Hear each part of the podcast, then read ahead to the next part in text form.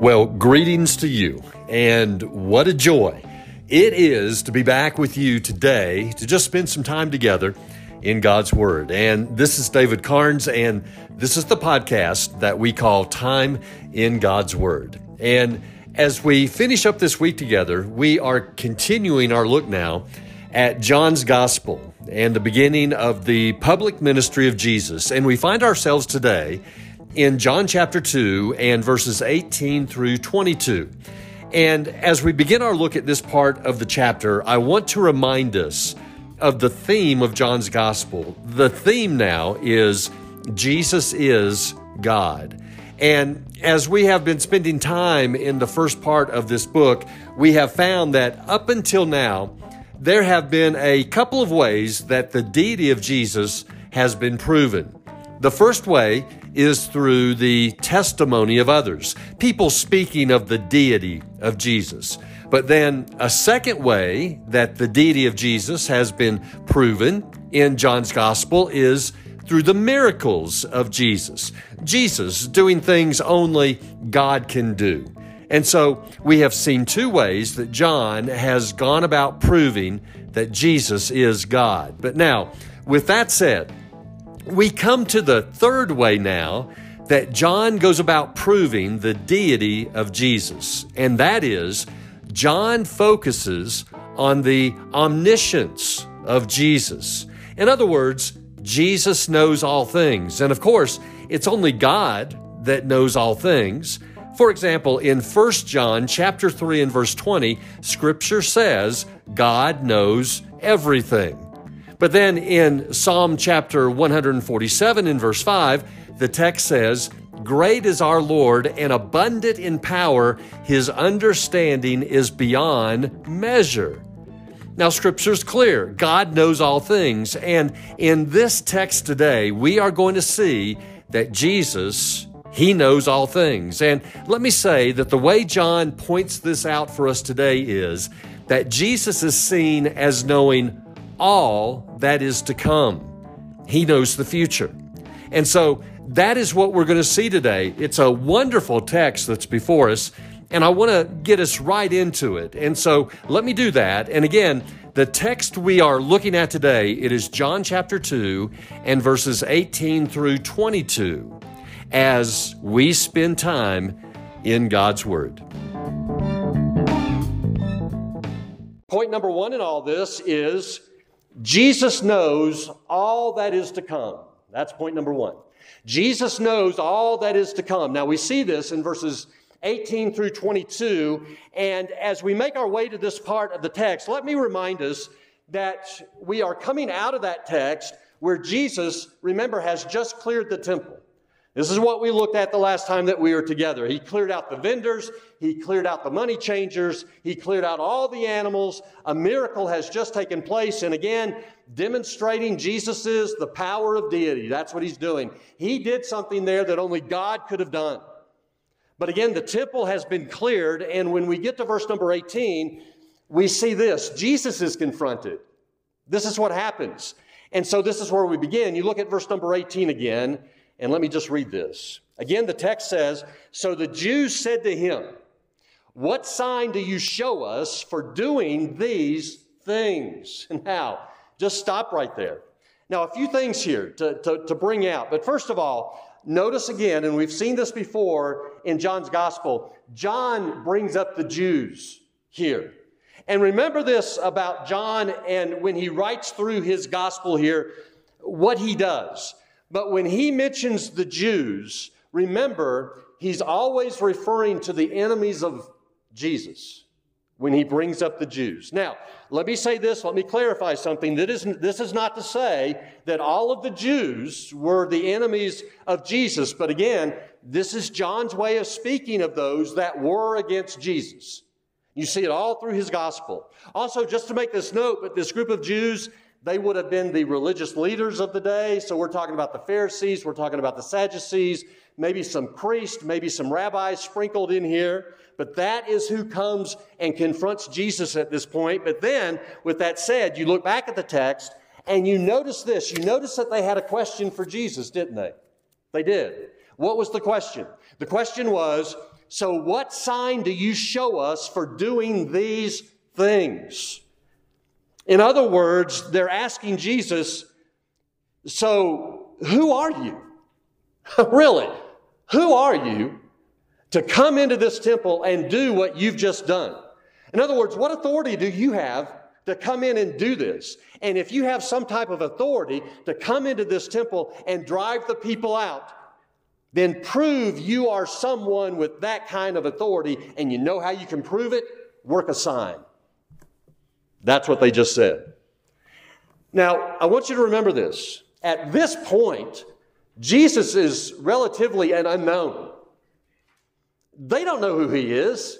They've never seen him before. He's just arrived from where? Do you remember? Capernaum. He's made his way from the north to the south part of Israel.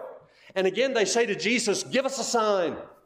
Do some great work. Do some great miracle. Prove to us that you have the authority to do what you just came in here and did. That's what they're saying. But now, with that said, if you stop and think about this for a moment, it should hit us. Jesus just did a great sign, didn't he? He did. He just cleared the temple. And again, that is something that only God could have done, and yet they're blind to the miracle. They don't see it. And let me say this, but right here, we see the spiritually blind unable to see the things of God. This is an example right here. Right here, we see an example of the depravity of man. We see the hardness of the heart. That's what we see right here.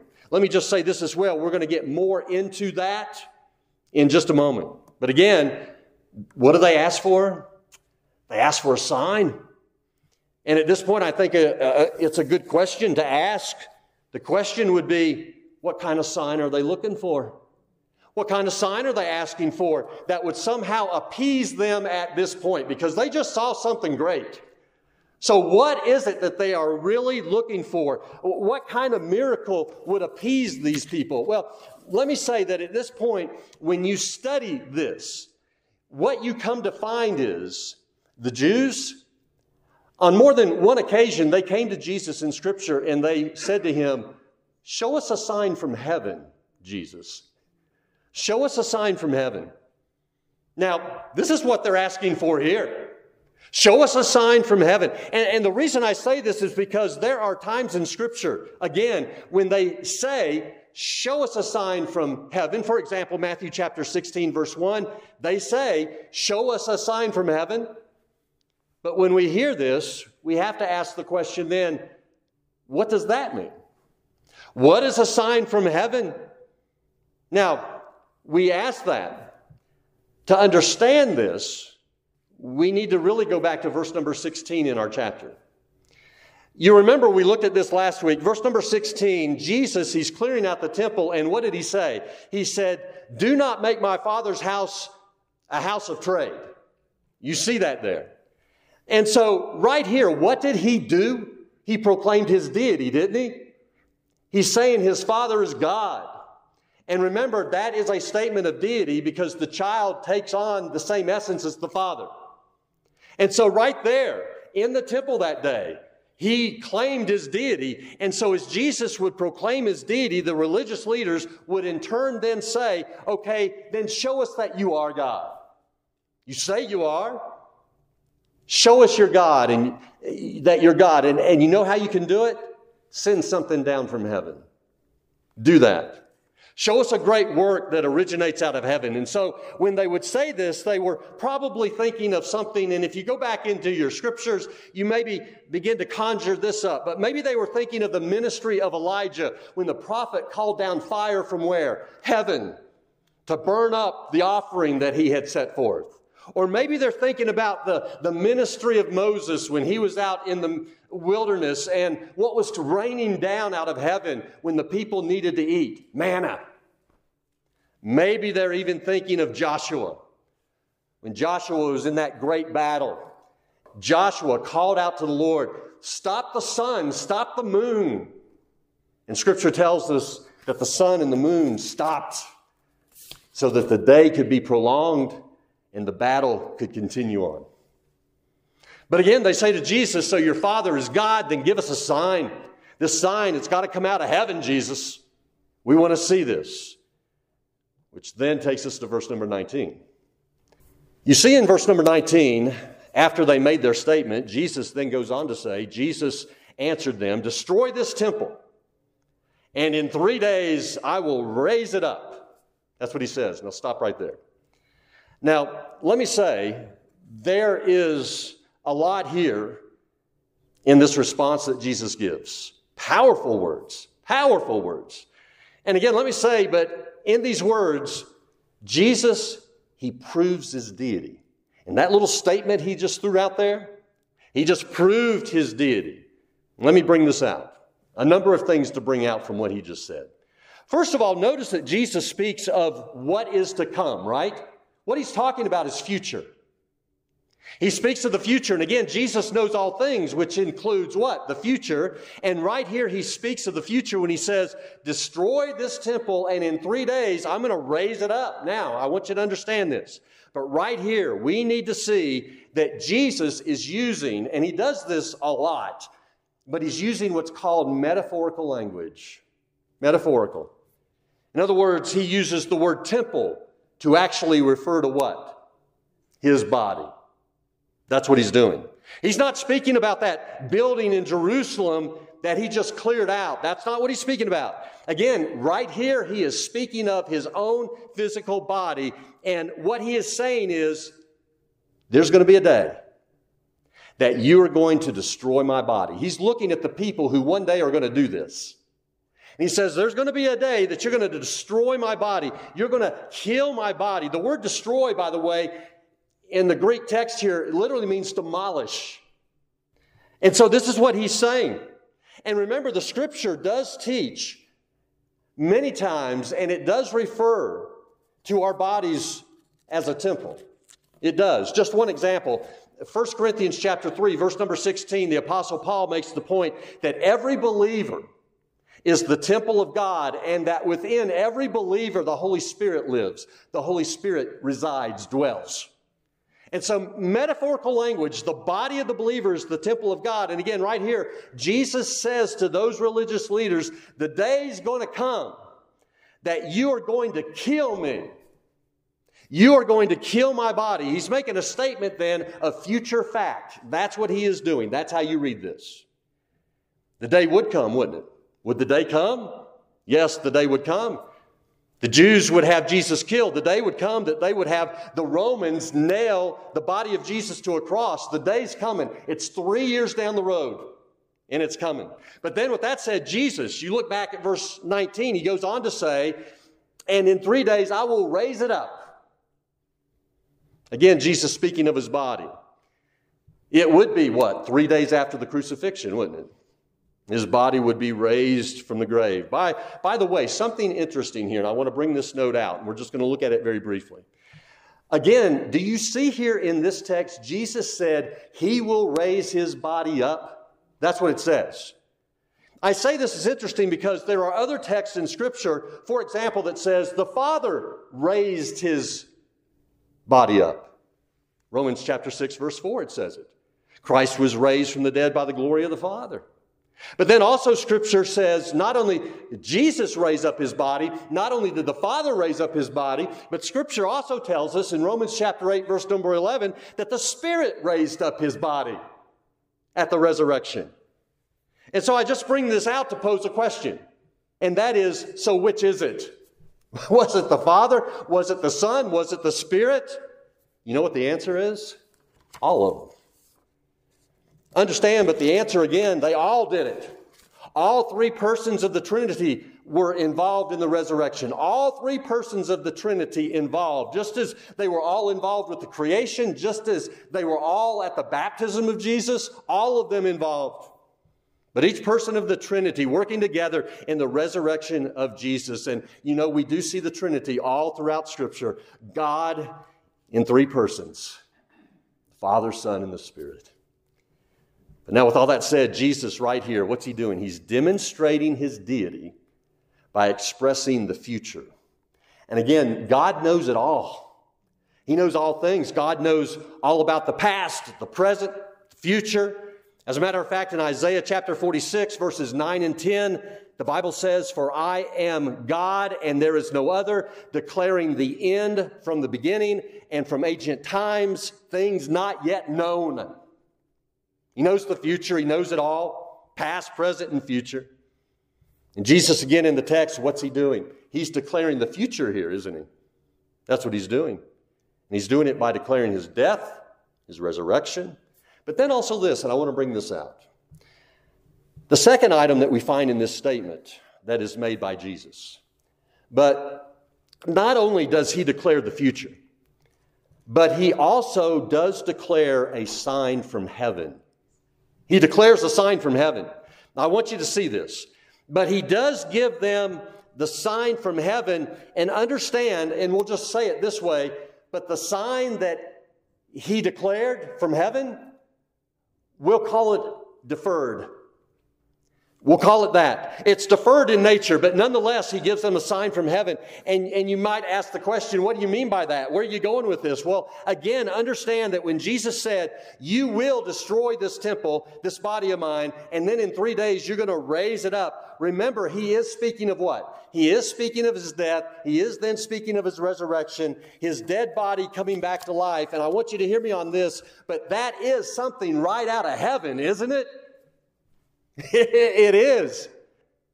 I mean, again, Scripture tells us that the Father had a hand in this. Scripture tells us that the Spirit had a hand in this. As a matter of fact, when you read about the empty tomb, we find who else was there? Angels from heaven were there. This is a heavenly thing. And so Jesus gives them a sign from heaven, even though, yes, it's deferred, it's coming, and he gives it to him right here. By the way, let me just bring something else out here as well. But some might want to ask so, why didn't Jesus at this point give the religious leaders what they were asking for? Why didn't he do it? I mean, right at that moment, why not just call something down right out of heaven? Could he have done it? Yeah, he could have. Here's the answer. But they had heard Jesus refer to the temple as his father's house. They heard it. They heard the statement of deity made by Jesus. They heard Jesus speak, and yet they didn't believe. When God spoke, they didn't believe it. And so I want you to hear me on this, but the point being if, is if someone will not believe the Word of God, then no miracle is going to convince them. It's not.